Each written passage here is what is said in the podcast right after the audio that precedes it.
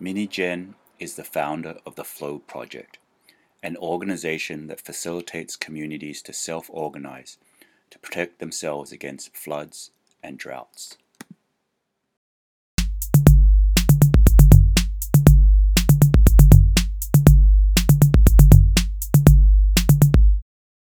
Cool. I'm really glad to have you on, Minnie. Thank you, Alpha. Thank you for having me on your show, on your podcast. Cool. Do you want to share a little bit about how you got into water? Yes, we could do that. Um, it's it's not. Um, I guess I guess I started really actively working in water in uh, somewhere around 2011. But prior to that, we had already set up the charity, and there had been we'd set up a charity in India, and then we started looking at the you know different aspects of uh, the climate and environment, and you know all those aspects that lead to a good, healthy life, uh, and we'd set up the charity around that in the UK. Water was we knew a really integral part of it, and we knew that is the biggest. So in a sense, we did a few of the other projects first, like local seasonal organic food, uh, looking at the spirit, the, uh, looking at science, looking at how uh, good, healthy air, what we need. And then we arrived at water. So that was somewhere around in 2011.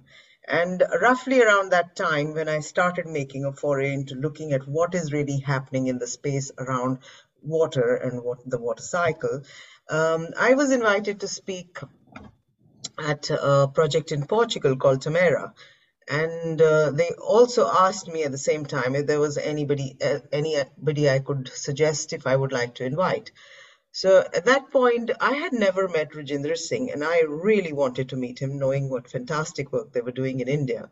And so I said, "Can we invite Rajendra Singh?" Uh, uh, and here's the contact. And if you went and invited him, maybe he'll come. And he did accept the invitation, and he came and uh, uh, literally it was a very fortuitous and very very wonderful meeting between Rajendra and me and it was we got on like that from that very second and that's when he invited me to India to see uh, I live in the UK um, and he invited me to India to see really the kind of work he had been doing for the last 30 35 years and I have a lovely story of that time when he, and he said, "Look, uh, how many people do you think I should invite when you're there?" So I said, "Well, if we want to have a discussion, maybe uh, three or four really, you know, people who you think would add value to the discussion." He said, "Fine." And when I arrived there, there were about 29 people. it was a wonderful week and really seeing the kind of work uh, Rajendra and his villagers had been doing in arid and dry Rajasthan over the last 30 years, we knew, I knew then and there itself that this is going to be a, a lifetime's work, a commitment for life, and that really we have to go very, very deep into this space of community regeneration of landscapes and not just in India but globally. So that's when around the, that time came back and set up the Flow Partnership. Rajendra was very keen that we look at it internationally. So together, myself and uh, Philip, my colleague, and uh, uh, Rajendra, and we really started looking at how we can look at this community regeneration of landscapes, looking at their water as an international uh, endeavor. So that's a long answer to your uh, question. Okay, cool. And uh, and so you started in Britain, but you're looking at the projects in India. Did it is this water situation similar in Britain and India? Um, well, this year it almost is uh, similar because uh, this was the first year that Britain declared that there was a drought in the country. So you could almost say that it is similar. Uh, however, when we started, you know, the the thing that we looked at is building interventions in the landscape that hold the rainwater. So you can call it rainwater harvesting. You call you can call it water retention. You can call it uh, holding water. You you know whatever the term that suits you. But it is essentially holding the water in the landscape and not letting it run off. And those structures or interventions, which are like little check dams or little walls or swales or ditches or a pond or whatever the structure is suited to that particular geographical landscape, uh, it doesn't let the water run away. But that fulfills two purposes. No? So, in a drought area, the water goes into the ground and recharges the underground aquifer and raises the water level in the wells, uh, and any surplus going to create seasonal or even perennial streams. But it's the same thing happens in a flood. So floods and droughts are two sides of the same coin. So those same structures which hold the water stop it from becoming in a flood scenario from becoming this huge volume of water rushing downstream and flooding the villages and towns downstream. So that realization was very, very crucial to understand that that is how nature works and that is how you're looking at floods and droughts, but actually you go even beyond that. You're looking at the management of water or how water flows and what water does in the landscape. And so floods and droughts are uh, effects of bad management of water, I'd say, or not managing water properly in the landscape if you have a settlement. But if you looked after your landscape and held it at the right points, you'd you know you'd go a long way to resolving both droughts and floods with the same kind of interventions and structures.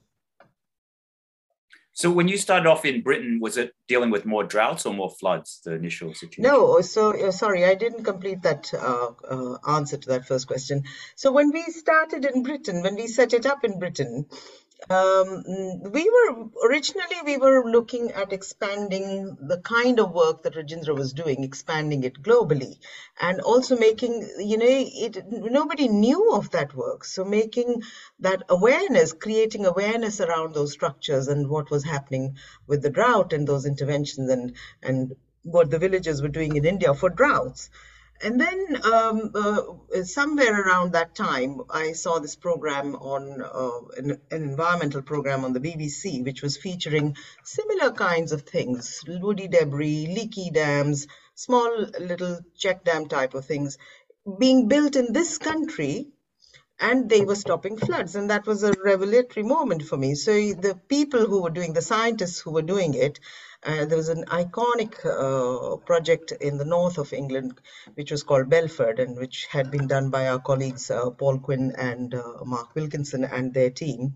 And so we we didn't know them at that time. We contacted them and very hesitantly told them that uh, you know what you are doing to manage floods those same things that you're putting in the landscape in the flow pathway of the water we're doing in india to manage droughts and they were thrilled because that's they also knew they were scientists but they were people who were working on the ground with the farmers and actually you know seeing what happens when you manage water in the right way. And it didn't matter whether they were doing floods. They it's that management of the flow of water is what they were looking at. So they invited us up to the james hutton institute uh, up in scotland and said why don't you give us a presentation and uh, so we went up, and uh, there were about 40 scientists in the room, all flood specialists. And here I am, not a scientist, and we were going to talk about uh, what we were doing in uh, India about droughts. And it was a wonderful conversation. It was immediately a meeting of understanding that. Uh, you know, in this country, we may be looking at floods. In the UK, it rains a lot. So you are looking at different interventions that manage floods that communities can do, that small structures that you can use to manage floods. And we were talking about those same kinds of structures we, our communities in India were building to manage droughts.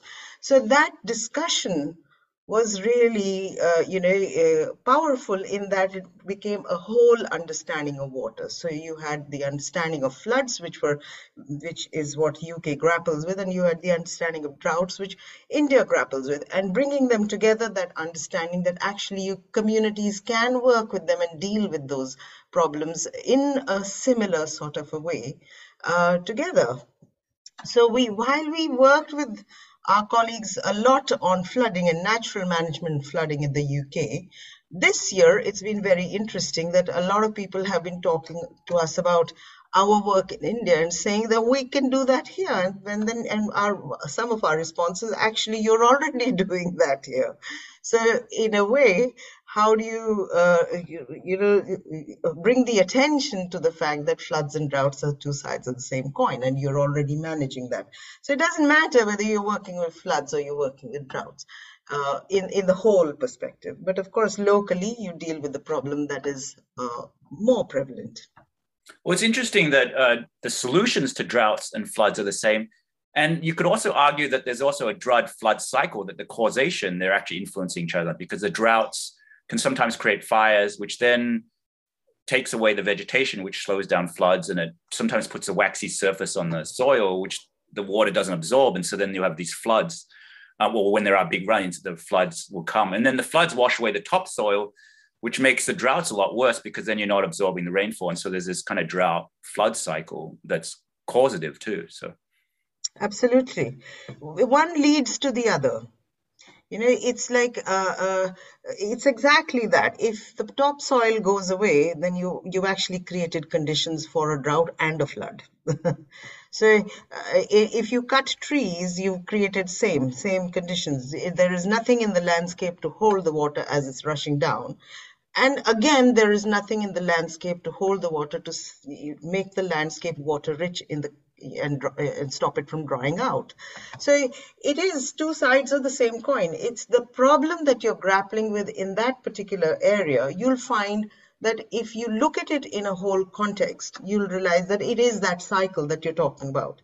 So you look after one and you will look after the other. But if you do too much of one or too little of the other, then you will have that cycle perpetuating itself.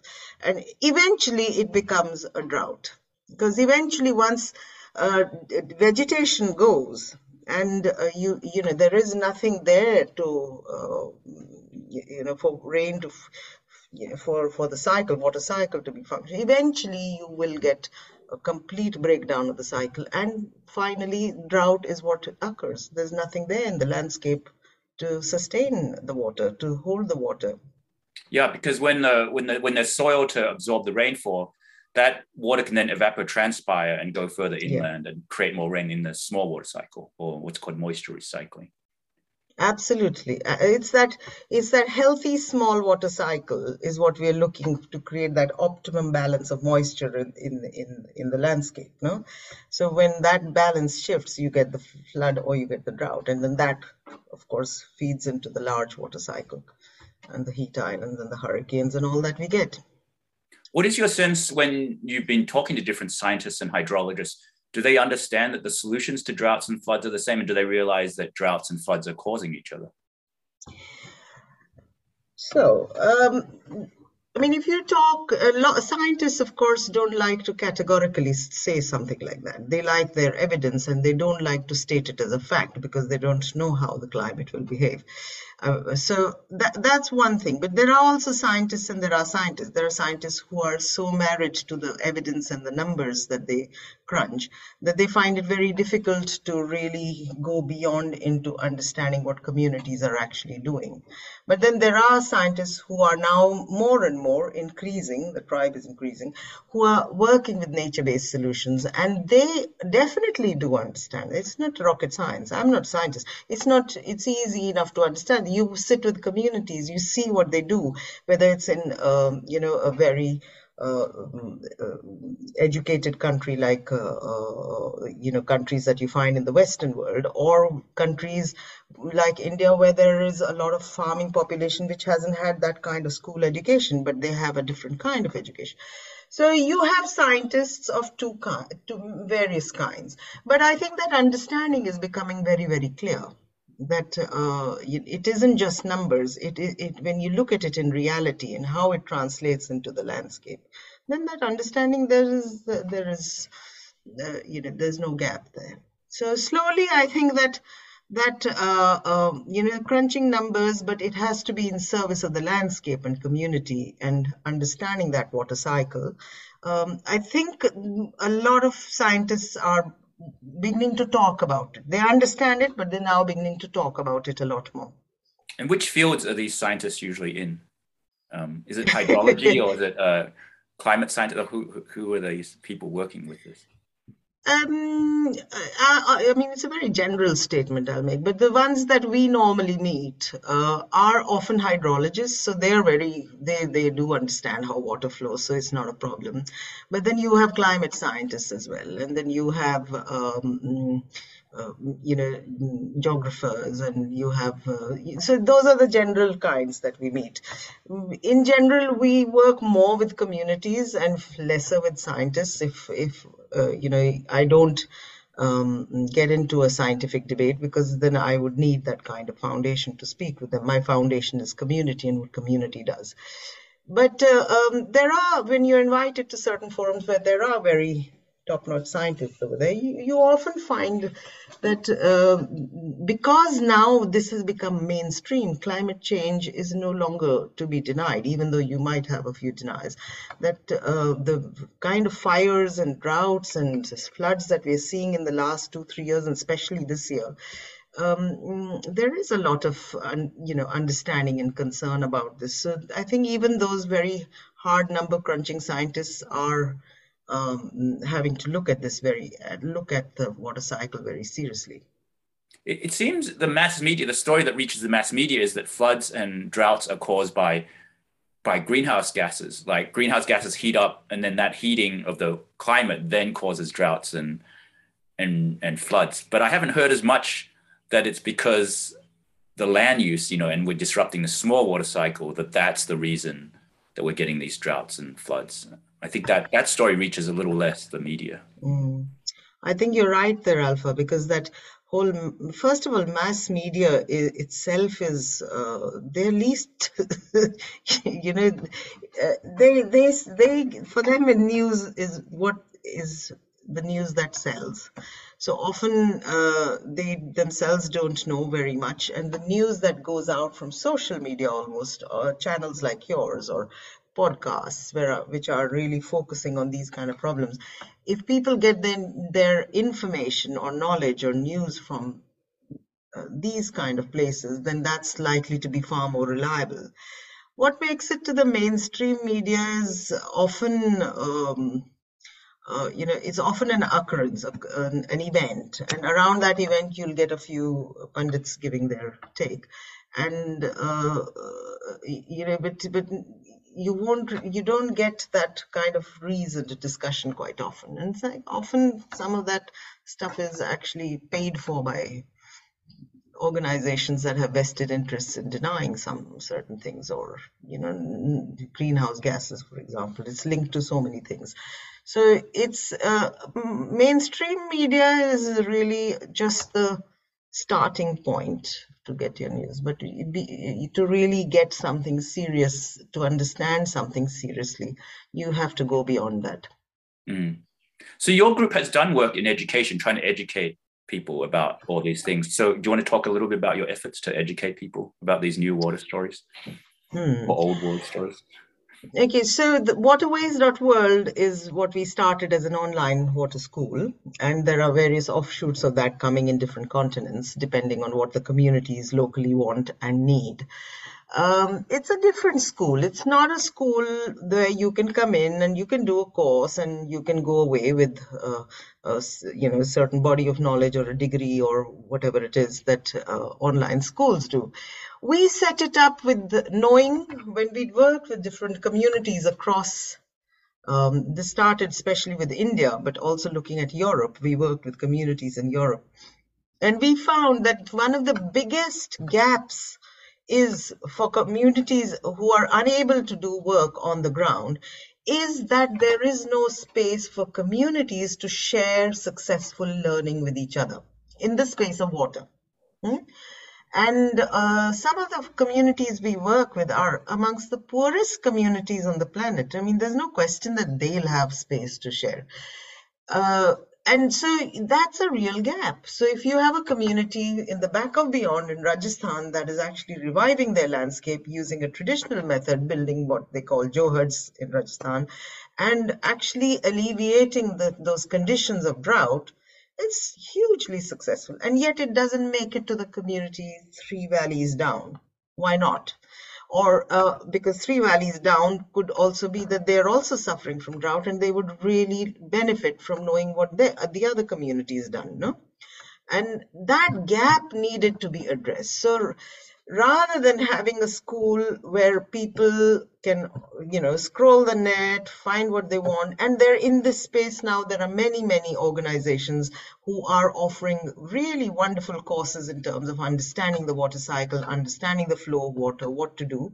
So we decided that was not the space we wanted to enter. We wanted to enter that space of making available successful methods that communities can share with each other. So we've got one is an online platform where uh, if there is a particularly successful community that has done water retention and really revitalized their area and landscape together uh, as a community, uh, and it's a space for them to present their work and those who come for them to ask questions, learn the method back and forth. So it's that kind of space for communities to sit together and learn from each other. So that's that's one part of it. And then the other, we are slowly building this up, but you really need funds and you need visionaries to really support this kind of work, where you have method, uh, you know, you can make short films of the actual methods. So and if those methods can be presented in a way that any community can understand, if you know your landscape, how to build a little johad in the landscape, for example, or a little pond, or a little staggered ditch, you know, what are the things you need to look out for? So that kind of, um, mm, uh, and that works very well with animation as well you know real life story coupled with animation. So we did one of that as a project with an engineering firm called Arup uh, and it was called water up water upskilling so we created a film around a johad like that and tested that out with an, a community in completely the other side of the world in Colombia. So done in Rajasthan, tested with a community in Colombia who not only got it, who completely understood what the whole thing was as the film went, because they had something similar happening in their community in terms of holding water. Could you explain what a johad is? Something more. Uh, I think I think some of the listeners might not know what a johad is. Do you want to just explain what that is?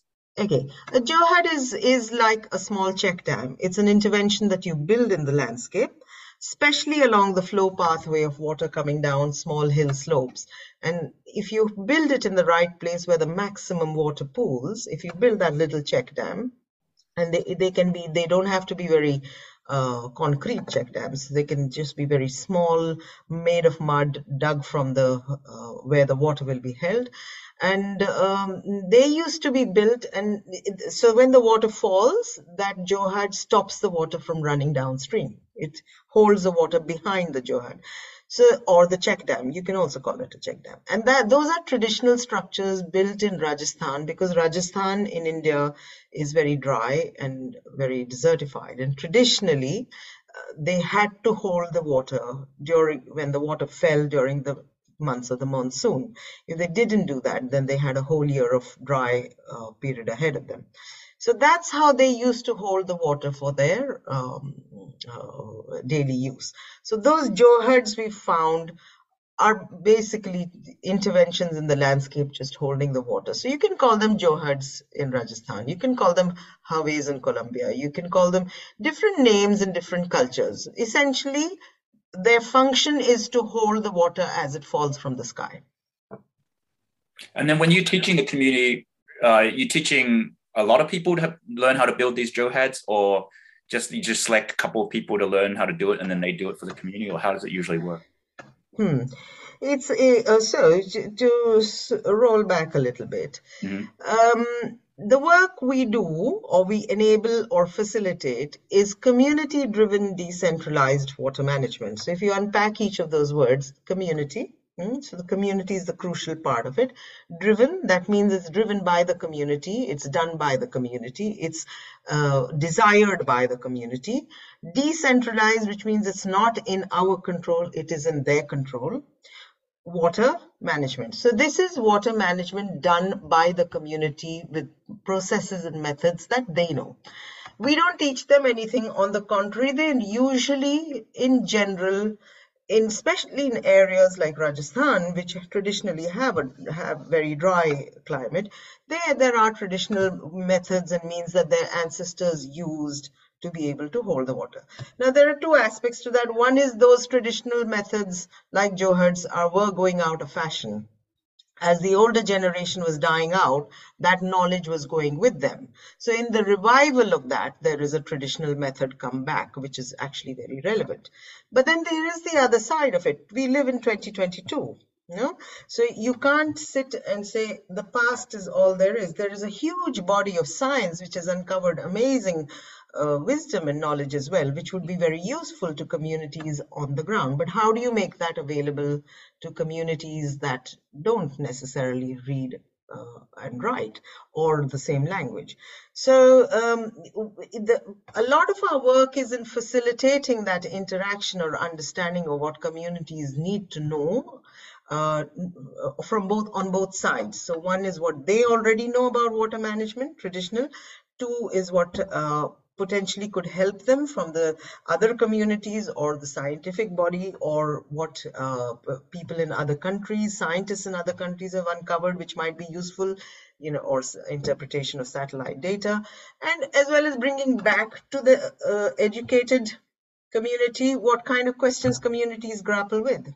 So there is there is an interchange. It's an exchange. It's not a top down. So the learning that happens is actually an exchange between communities. So we don't have courses that we teach them. We create the learning materials, we create the learning space for communities to come into, and we make that available for them to learn from each other. So the next step of that, of course, is learning visits, exchange visits between communities, and we're slowly working on that. So the online bit is a genuine exchange between communities. It's that's why it's not a course-driven teaching space. Nobody teaches each other except the communities that interact with each other. Hmm? It's very. So, um, so, you kind of go into a community. You say, "Let's create a space of dialogue," and then you invite also communities from another place to kind of come in and, and, and share with that community. That's kind of the process. That is one step. Yes, that's one way of doing it and or uh, there's an you know if there is an NGO that's been working on a particular method in uh, uh, in that area. So let's say Rajendra and his organization have been working on Johads. So then you organize, uh, you know, other communities, other farmers from the region, from across further, who want to come and learn that method in the real. So you, it's a kind of a water school which works with the interaction between communities of one area who are doing it successfully with communities who want to do the same thing in their area, who okay, feel that cool. might be of benefit. So it's a community exchange uh, knowledge portal. And how many communities? How many communities approximately have you worked with in India? Hmm it's hard to keep track, but I know that uh, Rajendra's uh, lot, they uh, they have a huge number of farmers coming from all over, all over India, and uh, you know they it can at any. Uh, I I would say that they could even have. Um, um, I know I know the figure four thousand was uh, said to me at one point, which was over a period of six months. So it depends really. It can be thousands of people depending on if they're having a, a huge sort of learning event. So you can have many, many, many. And Rajendra himself is very active in terms of uh, uh, uh creating awareness around this kind of uh, way of managing water in the landscape. Uh, the online forum that we run, we have been doing that in Africa now for the last one year. And I would say we we we try and do one session about uh, depending on the right finding the right community. We've done about one session in every six weeks or so. So we've done about six sessions, six to seven sessions, and uh, about seven to eight hundred people from uh, who are farmers and villagers and land managers uh, uh, in rural communities have come to those sessions. So I would say that, yeah, it's about those. And the, that kind of level at the moment. And that, that session is a day long or it's multi multi week? Oh no, it's a two hour session. But right. within the two hour session, there is a uh, you know there is a presentation of what the community has done, what is the method they've used, uh, you know what how they did it and how they do it, and then there is a larger space for questions and answers and discussions and then a space for them to connect with each other at the end. So it's not you know moderated it's moderated by us but it's not held as in uh, going through us. They can they are very free to contact each other. And that has created quite a lot of buzz actually because people do visit each other uh, on the ground in different parts uh, you know different some of the different countries that we've been working uh, having presentations from and the, and is this the same method that works in Britain, or you have to do it differently in Britain to get things to happen? Hmm. So in Britain, we are doing it slightly differently in that we are not uh, ourselves doing any work, but we are working with colleagues who are doing that kind of work. So Britain is slightly different, but at the same time, the methods that our colleagues are coming up with, leaky dams, etc., uh, and living uh, willow barriers and all that, they, it's the method can be the same. You know, it's, it's just, in fact, it, it, all, it depends on a really good internet connection and it depends on interest.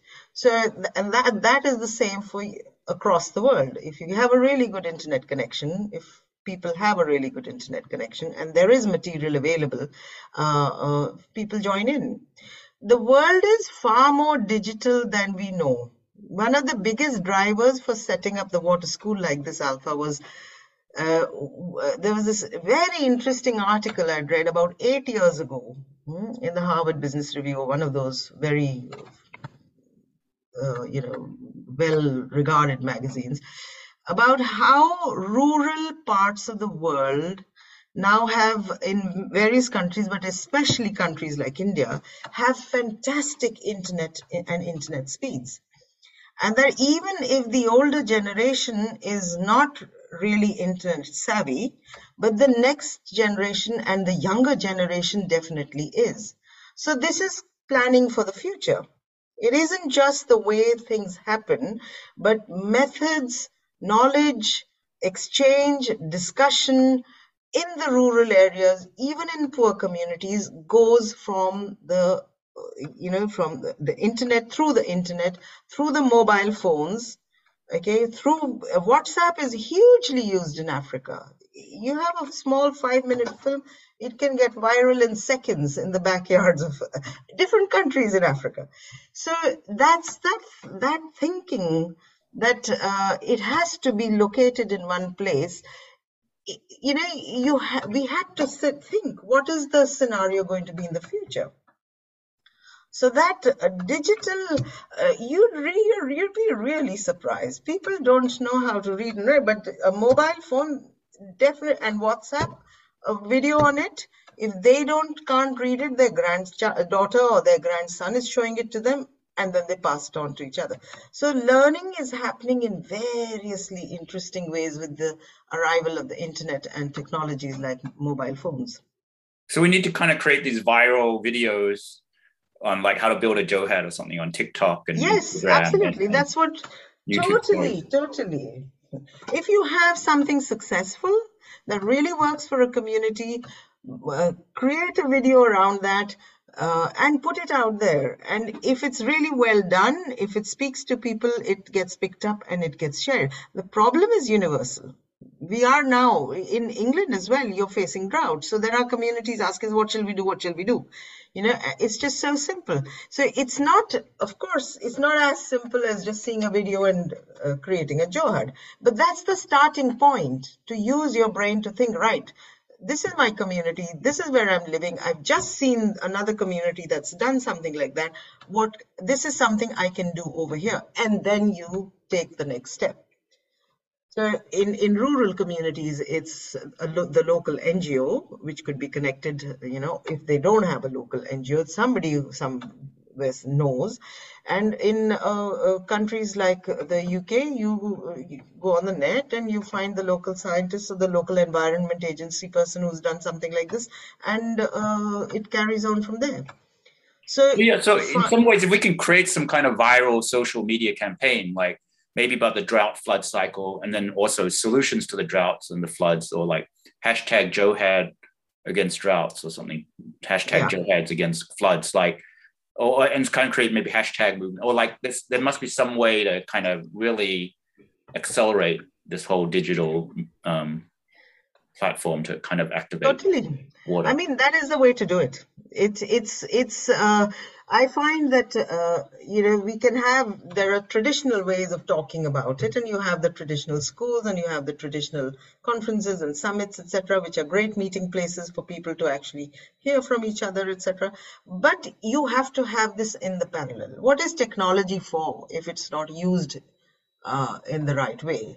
It's not just to exchange, uh, um, you know, a social interaction. It's also this. Use it, and this is what's going to come tomorrow. This is the technology of the future. It'll be even smarter than we have it today. But if we put in place these kind of hashtag Johads and all those things here now in place, then we've already created the foundation for it. Yeah, and and maybe activate some of these teenagers and people in their twenties who are very good at creating these viral videos, and get a whole bunch of them and see if they TikTok. can seed this into the yeah.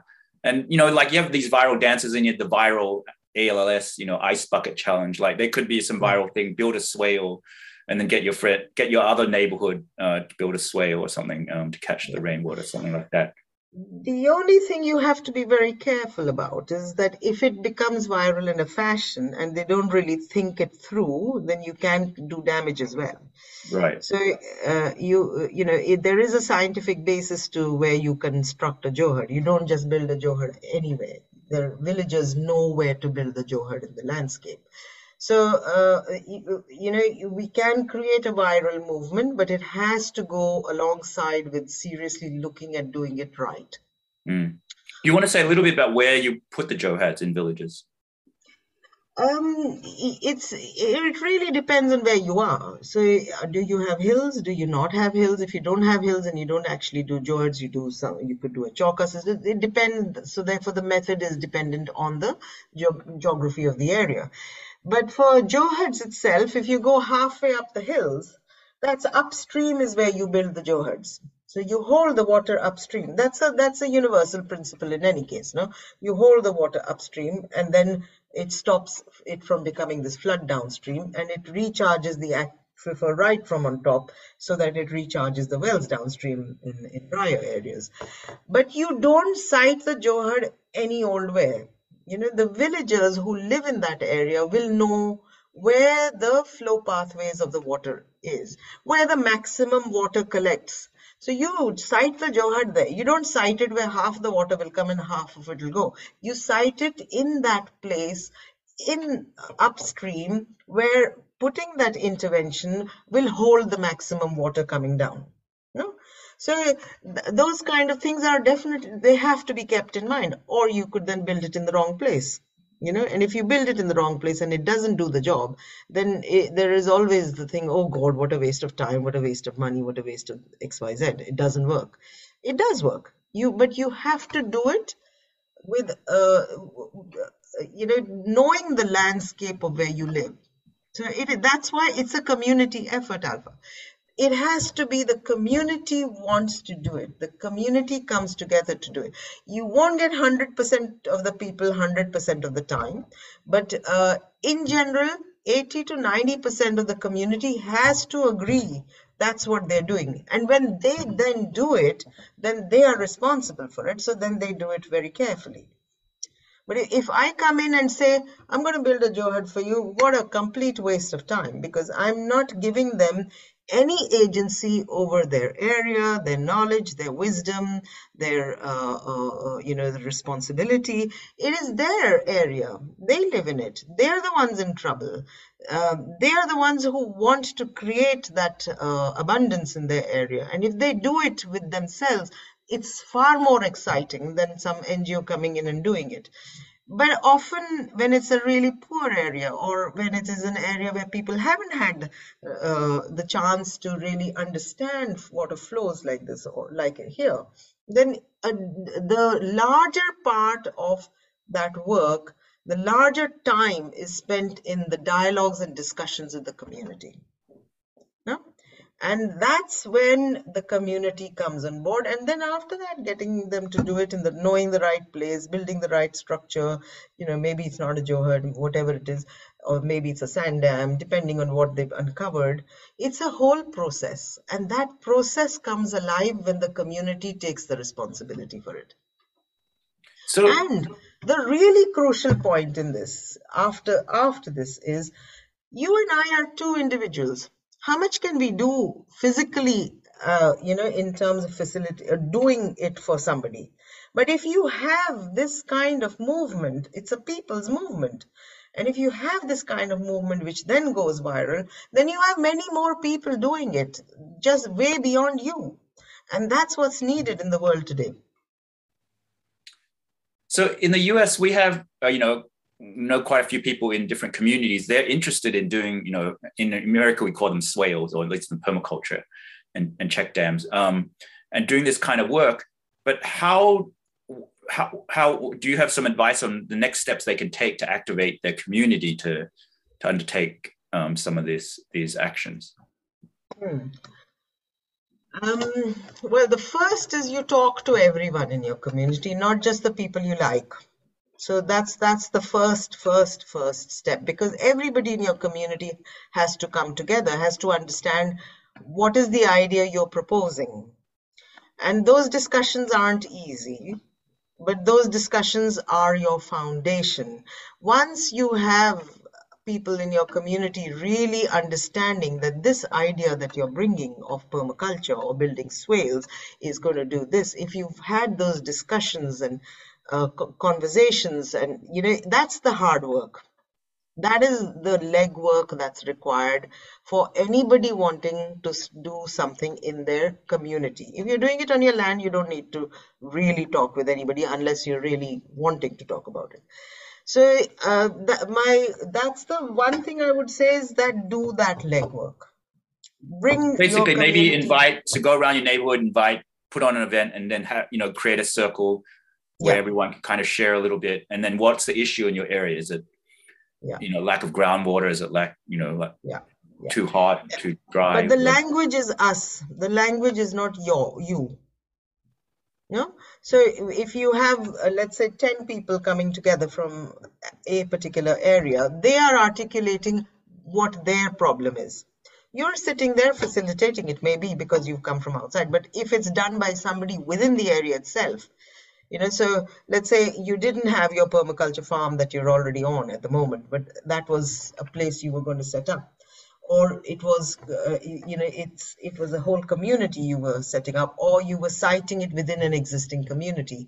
Then you make those social connections first the discussions first. Understand what's in the area. And that's the largest part of the work the hardest part of the work. You have loads of people in every community has those who know those who don't want to know you know those who will tell you how to do it and won't do anything apart from watching you you know and be critical about it. There'll be those who will encourage you thoroughly. There'll be those who will give you the you know come and join you. And you want them all. You want that so the hard work the leg work is actually having those conversations with all and it can be one it can be two it can be three events it can be four events and then at, at a certain point it moves into action and that's why one person can't do it you see, if you look at it, that's why it is a crowdsourced thing. It's a people's movement. Different people will do it for their communities. It's not driven by one organization or one person. It is driven by those who are facing that particular issue in their community.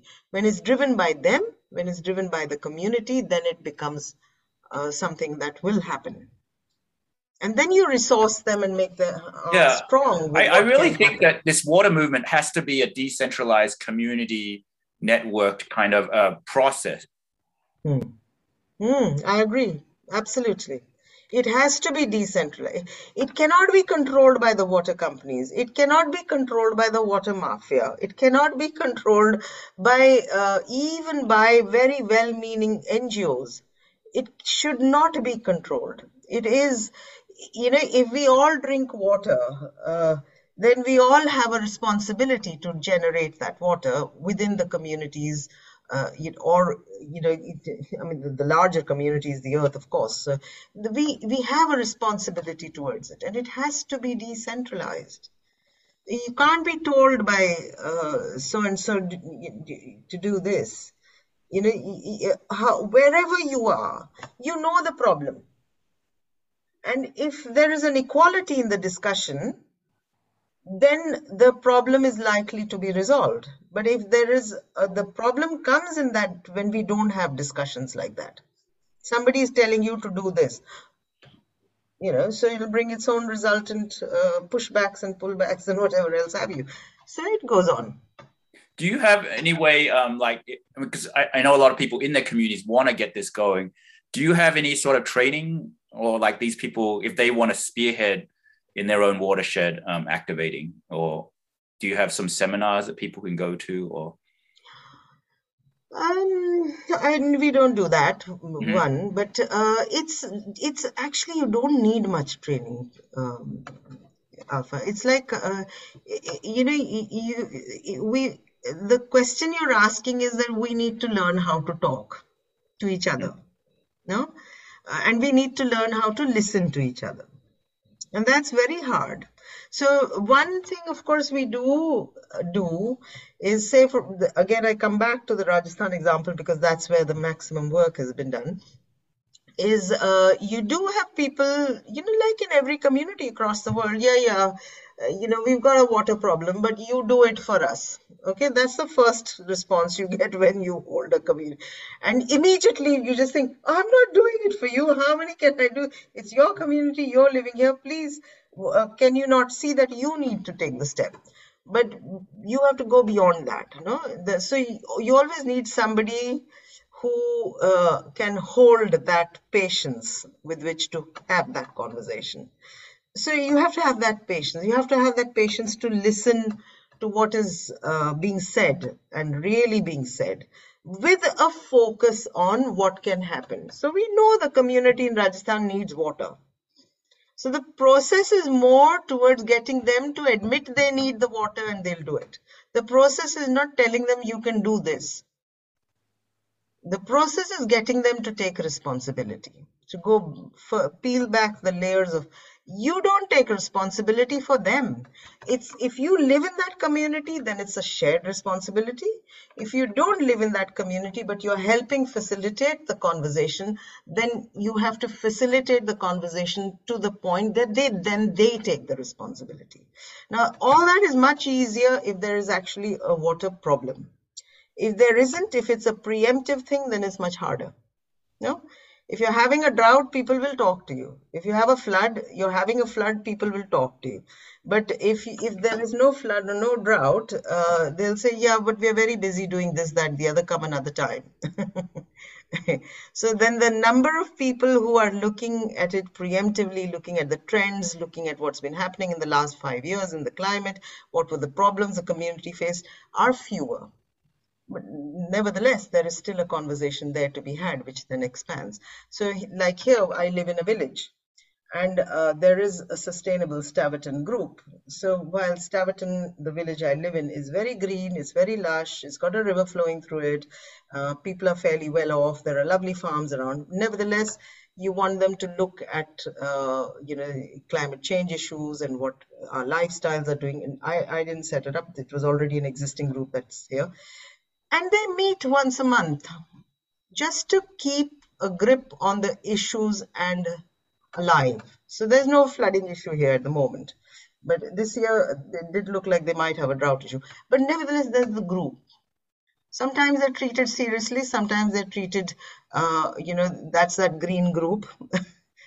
but uh, uh, the conversation and that's happening across. It happens in the us as well is what you're talking about you know the the group.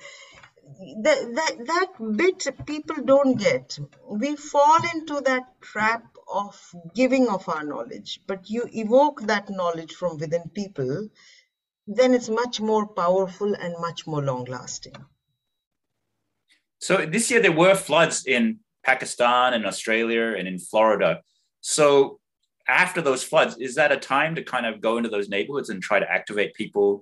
Like to say you could do swales and johads in your community that might have, you know, lessened. No, no not in the aftermath of a flood like that uh, is very devastating. So you're the communities are just simply grappling with getting their lives back to normal again. You know? Mm. So like in Pakistan, for example, and those are huge scale floods. So when we're talking of swales, etc., we're talking of a small area. The floods that happened in Pakistan were huge. It needs a governmental program you know, to look at the whole region holistically. So once people's lives are uh, uh, getting back on track, that's when you start really the conversation so that it doesn't happen again. But you need the government in, in charge, uh, uh involved. You need the government to also be concerned. So you have, uh, if you look at the programs in India, uh, you have programs set up by the government, which gives uh, has a certain budget to create these kind of interventions, johads, etc., for every village. Mm? Uh, is there a take up from every village? No, but slowly, slowly, slowly, as the drought started growing, the take up started going more. So it's not in the immediate aftermath of a disaster, natural disaster. They're not. They don't have the mind to listen, space to listen. They don't know where their belongings are. They don't know if you're talking of Pakistan, for example. No.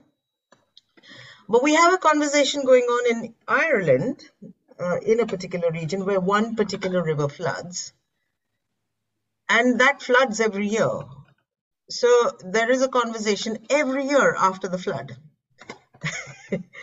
and uh, slowly, you know, the, there is the residents hopefully are making, you know, in collaboration with the local NGO with whom we work, making the government fork out a bit of a budget so that that whole catchment, not not even catchment level, just that little bit, they can do some, you know, natural solutions to halt that flooding and then go a little more and go a little more. So it's a, it's a slow process. It needs that committed group of individuals within the community. But in yeah. a in a wealthier society, it's much easier when after to talk after a flood. But the scale of flood in Pakistan is it's a different different ball game. Right. Yeah. I think in Pakistan, Australia, you can't just do just swales and johads. You actually need to uh, set aside whole floodplains, I think, and uh, yes, and allow those levees not to be on the river so that the whole yeah. area can flood. Uh, and you need disaster relief and all those. You know, those are very poor communities. So you need a government uh, that that government programs uh, uh, for that scale.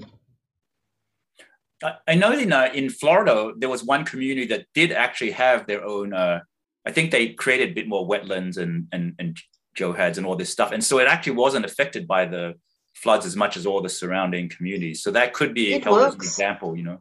Mm. It works. The uh, pro, you know the the project I was telling you about right at the start, the Belford one in northern England. Uh, that was a little village which had a little stream called a burn about 40 miles long and it in two years it would uh, it sort of would flood about five times four five times. And then so over that 40 mile long you know and the farmers you know in england there was the act which said which paid farmers to drain the land so it's very hard for them to go back to holding the water on the land. They were paid to drain the land, and that's what the law was. So farmers to think, what are you saying? Hold the water on the land and it'll stop flooding. It didn't make sense to them. So when our colleagues went, they, they as I said, they spent the first uh, year was actually spent in constant conversation with the farmers and discussions and showing them, talking to them, and etc. Uh, etc. Et and then when finally, when some of the farmers agreed to allow them to put little interventions and then on the stream they put the woody debris etc one of the farmers actually said if that's going to stop flooding i'll eat my hat. You know i'm sure he's eaten 20 hats since because it's not flooded since. And that converts the farmers. And if one of those serious traditional farmers gets converted it, there's your next step. You know much easier. Then you're not saying it. He's telling his community and the next and the next. So those things work. They really work, those small interventions, those leaky, leaky dams, those little, little swales, those little ditches, staggered ditches, you know, whatever that they're doing. Oh, they work. They definitely work. And, and the combined effect of those actually does stop flooding in an area. Yeah, so I guess uh, in some communities you could kind of find some farmers or someone with large land a little bit higher up and, and convince them and then once they succeed then you can maybe yes. spread to the other um, owners like this is a this is absolutely. absolutely. That's actually that's what happened in rajasthan as well. You know the, uh, there was no uh, getting permission to build johads on common land wasn't proving that easy and one of the farmers who had a huge amount of land, he said, I'll give 15% of my land. It's already dry. Nothing is happening on it. So I might as well give 15% of it for the work to happen and let it benefit the community. I've got enough land, which is completely unproductive. But then when he did that, and the Johad was built, and the water was held, and the next time they had lots of water, suddenly, A, he was the hero. He was on various television programs. He was this, he was that. But it became a complete uh, conversion that, you know, people who had land started thinking, okay, I can do the same. So, uh, uh, so then it became a whole movement that not only people who had private land started doing it, but also you know common land and the government officials they are people in your own community. They too they could see what a difference it made. So they started signing off on you can build the johad on the common land to benefit x community. So it, it, it's it's it's what do you say? The proof of the pudding was in the actual seeing but it took one courageous you know private uh, uh, farmer to do that. But if you have can show the impact of it and have a real uh, uh, you know uh, somebody who's willing to engage with that that's a really that's that that that sets the tone very quickly. So that so that's something uh, could be for the viral social media especially if someone like if there's a listener now like maybe you could make some social media videos about like take these farmers or take a case study because i think a personal story is very it, it, it hits your emotional chords a bit better, right? And so make those yeah. stories and make those go viral, you know. So yeah. The work again and again and again, the the work itself is the digging, etc., etc., and creating the johad is the last 30%. The first 70% is social it's the conversations it's the getting everybody on board or not even everybody but getting people to trust each other that we can do this together. That's the 70% of the work or 60 you know but the larger part of it. Yeah and i think uh, one of the conversations like there's a huge conversation around the world around climate right now and it's really focused on carbon and greenhouses.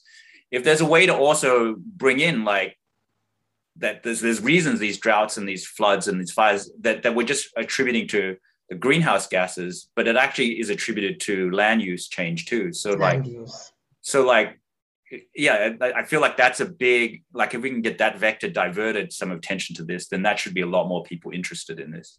Mm, mm, absolutely it's it's that uh, you know one person who you might want to invite on your podcast or even just interview him and uh, uh, edit who really knows his stuff who really has been hugely influential in us being able to put these ideas in place from a base of sound knowledge is Michal Kravčík he really is an amazingly uh, uh, well informed and uh, what phenomenal work he's done in Slovakia. When we went to see uh, Alpha, when the first I went to India, and every village I went to with Rajendra, and they, they, he was treated like God.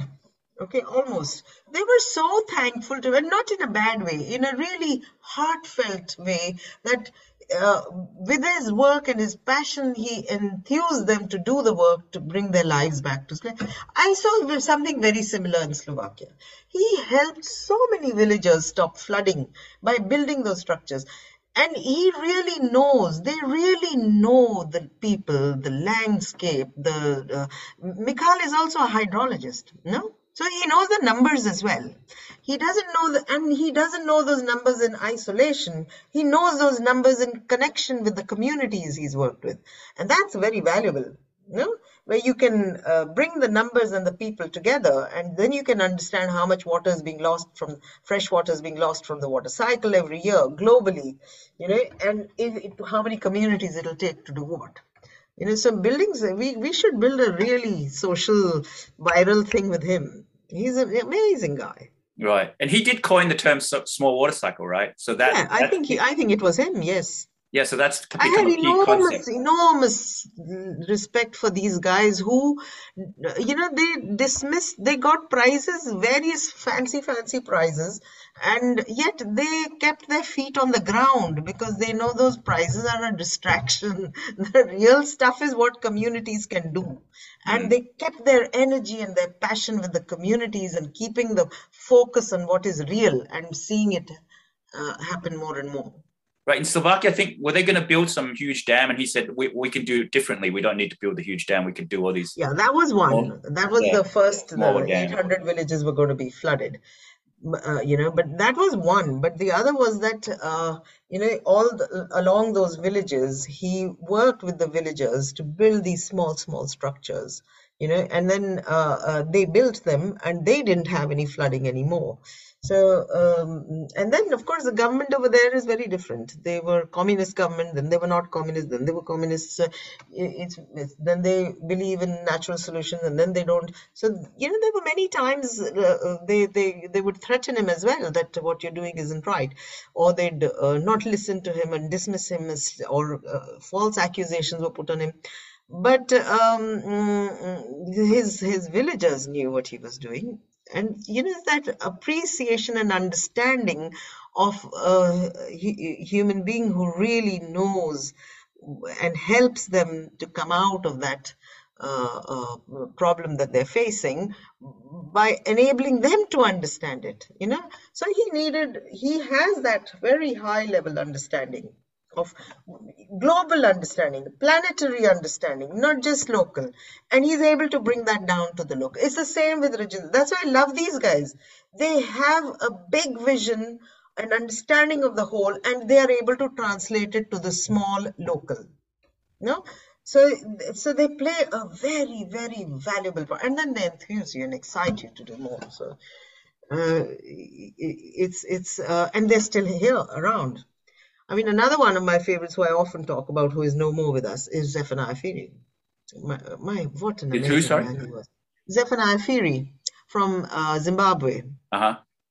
Oh, what an amazing man he must have been. Uh, he died in 2015, and I really feel sad not to have met him. But I see his legacy, and I see what an, uh, a loyalty there is to what he enabled with his communities. So, and they exist, those kind of people exist in every country. So these are the ones I know, and there are a few others, but they exist. You have America, you have so many people like that. You know, England, there are so many, they don't make it to mainstream news, but they are loved and they know the whole planetary. They are the ones who can solve the crisis, and yet, of course, because they don't they're not sponsored by coke or whatever those organizations are who hog the space. So they never make it to the mainstream. Yeah and like a lot more people should know about Kravčík and Rajendra yeah. and and I actually don't know this person you said from Zimbabwe. What's the name again? His name is Zephaniah Phiri Zephaniah Phiri okay. There is um, what do you say? If you look him up he's got a uh, he's no longer there but uh, there are many there is a wonderful film on him um, the water harvester. Mm. Okay, there are two on him the rainwater harvester and the water harvester. The water harvester. I'll send you the link. Then okay, you have a look cool. at that. Yeah. It's an amazing film. You look at it and you just think, this is what I want to do. right. And that's why we started the Flow Partnership Alpha. That these are community heroes who understand the global uh, planetary implications of what is happening down here, and yet they keep their feet on the ground. And that kind of work has to increase virally. That's what the Flow Partnership does.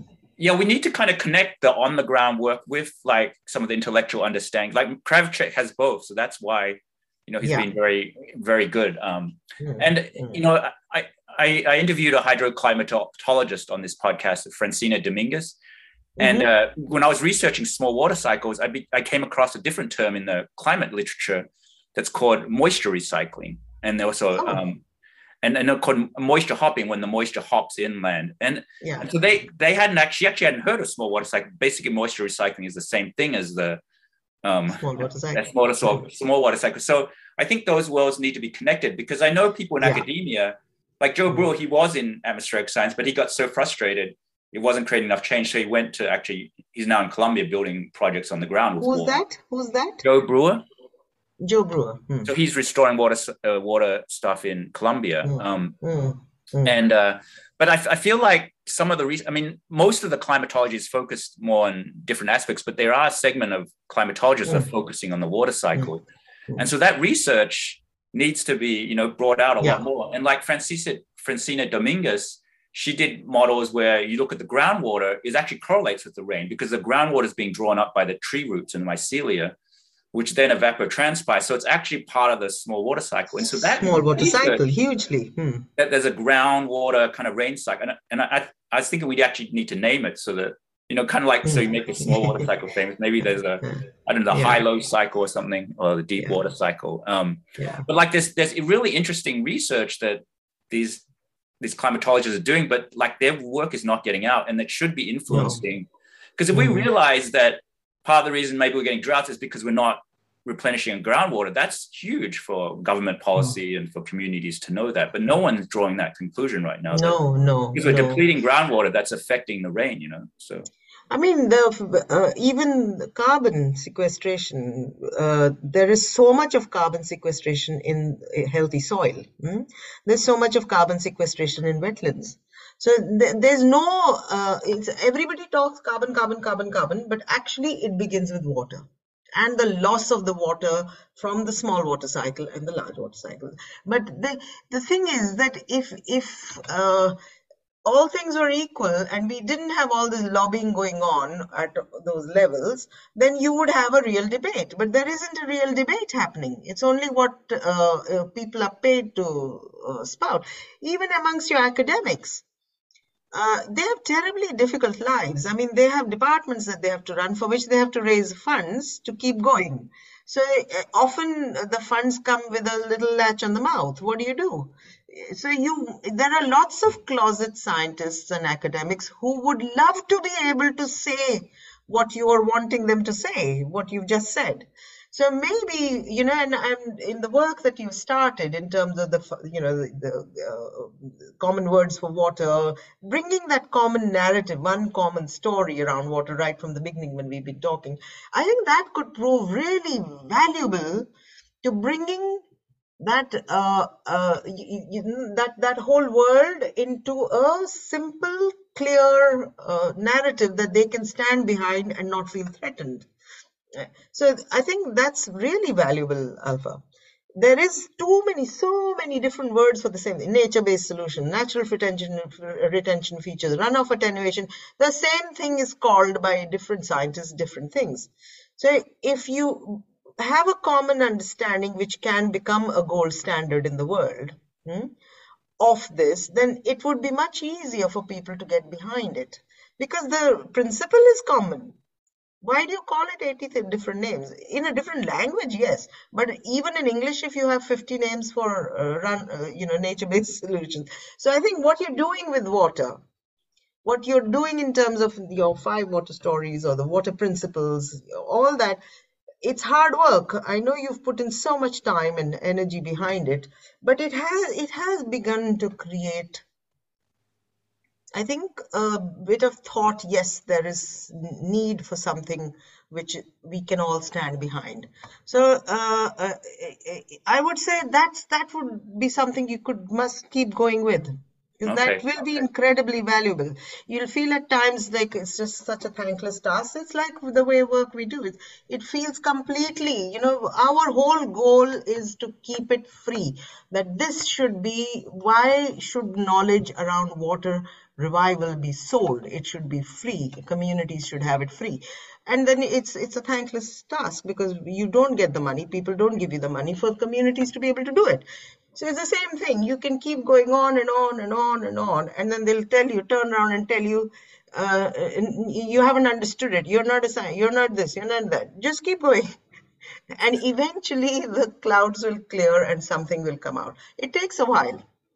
Yeah. But well, here's really one. Here's one uh, catchy slogan that uh, see what you think. You know, you know, slow it, sink it, spread it, right? Yeah. So I was thinking also hop it because there's that moisture hopping, which the climatologists, well, where the it's basically a small water cycle. So you know the water goes inland through hopping um, from the land to the air to the land. So you, I said, slow it, sink it, spread it, hop it. So you you're thinking of getting. That's why you have you know lack of rain further inland because you're not hopping it inland, and then also lift it because um, basically there's this thing called hydraulic lift where the tree roots and the mycelia lifting the water from the groundwater into and then spreading it all around the soil. So so I was thinking adding those two, hop it and lift it, to make people think, okay, we also got to, you know, so but you're kind of adding, sneaking the small water cycle into the slow it, spread it, sink it meme. So as you're talking, I'm thinking what you might like to do is actually have a word cloud. Mm-hmm. So you have these words coming out. And uh, uh, that would be very, uh, uh because then, because if you say hop it, First is is very exciting. It, it, hops, moisture hops. That's really exciting. That's mm-hmm. a really good word. It makes it feel alive, no? But uh, uh, when you say hop it, I don't understand what I have to do in it. I mean, I understand, but in general, that's the question that comes. What do I have to do in it to make it hop it? right, right. so I guess uh, I guess uh, slowing the water down will help hop it because you're guiding it. You're absorbing the rainfall into the yeah, I guess it's a slightly different. It's not the verb that you actually do, but no. I guess to hop it, yeah, you have to absorb the rainfall into the soil. So because slowing I can do, storing I can do, sinking right. I can do, yeah. but hopping it does by itself. Yeah, if you do the okay. first three, I guess. yeah. So no, no, no. But but a word cloud would enable that. Um, word clouds are really popular in in England, especially nowadays because of this whole political stuff going on. so they have this Rishi Sunak's going to become PM, and then they send this word out and they create a word cloud. What people are saying of him. So there are five or six words come out about him: competent, rich, da da da da. But if you have a word cloud with the very, but the main words like slow, store, sink, hop, uh, lift, that would itself create a conversation around it with people thinking, okay, what do you mean hop? and then they can link click on it and go and read about how moisture hops. I, I you you're on to a real winner there on Hopit. It is an exciting new introduction. You yeah, don't well, think of moisture hopping. I know, isn't that cool? It is. It's it's it sort of makes you think, oh, ah, it's fun. Yeah, it's, it's like a Francina Dominguez. I think she was uh she was studying the Midwest droughts, right? And she found out that the Midwest in, in that's in the middle of the US was actually partly due to the water from California, and it wasn't hopping inland from California to the Midwest. So uh-huh. so we could say to there to the Midwest droughts, hop it, you know. yeah, yeah, yeah. No, no, it's really good words. So uh, um, definitely, the, it creates a different buzz. Everybody's tired of slow store filter. You know, so there's another part of the story that's hopping and lifting. yeah. I guess someone added filter, right? Because I don't think Brock Dolman initially had filter, right? So someone added filter to it. Uh, I think that was our scientists up in James Hutton. I think because uh, when we did the one of the first things, then they sent me the slow store filter was the thing, and then um, it okay, got taken cool. up. I think Brock Dolman was the one who invented it, right? He's quite the wordsmith. He's always playing around with words, and he's yeah. here in California. He's a yeah, no, he's a good guy. Yeah, all these guys are, you know, uh, they all have different levels of skills. So you, you know, can pull various of those skills together, right. which you're already doing actually. So not you can, you are already doing that. So no, there is a good, good, good conversation happening in this space now, which is slowly, slowly uh, sort of creating an understanding of it is our responsibility. It's not alphas and Minnis and Brocks and Rajendras and Phillips and uh, uh, Michals. It is theirs and everybody else. No, we are just working to be able to shine a light on how to make it understandable in the day-to-day realm. The scientific articles, I think there is enough written across the world. There is enough evidence across. How much more evidence do we need? we need to translate it so it's understandable and catchy. So yes. what to do about yes. it. Yes. So that's what we do with communities as well. That bridge between science and community. So science feels it's very, uh, uh, uh, you know, sometimes quite snobby about the figures that they have, but actually those figures are useless if they're not used by the community that lives on the land. And it's useful for scientists to figure out and crunch numbers around what the community wants to know. So that bridge is crucial. No? So if you're measuring something, measure what the community needs as well, not just giving them info, but getting info from them to inform you. And whenever we've done that, you find both sides there is real excitement. So we, we did that with um, a project we did with Leicester University and IIT Kanpur in India with communities on a whole canal project. And then we did that with uh, uh, the engineers, civil engineers, uh, really some of the best, well, most well-known civil engineers in the UK sitting with our communities on the Johad on top.